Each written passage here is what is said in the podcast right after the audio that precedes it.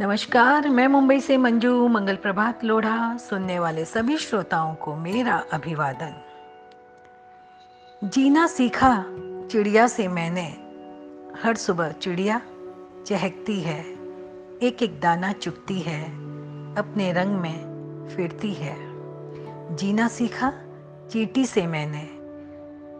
गौर अवरोध आए तो भी बिना थमे नया मार्ग बना देती है।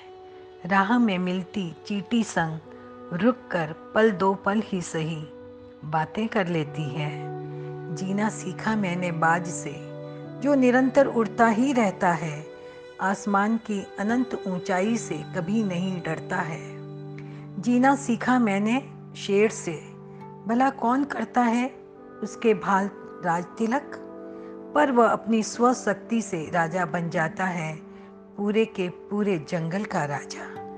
जीना सीखा मैंने हाथी से, जो बिना पीछे मुड़े अपनी राह चलता चला जाता है, चलता चला जाता है। जीना सीखा स्वान से, जो नींद में भी सचेत रहता है, वफादारी पर बकरार रहता है।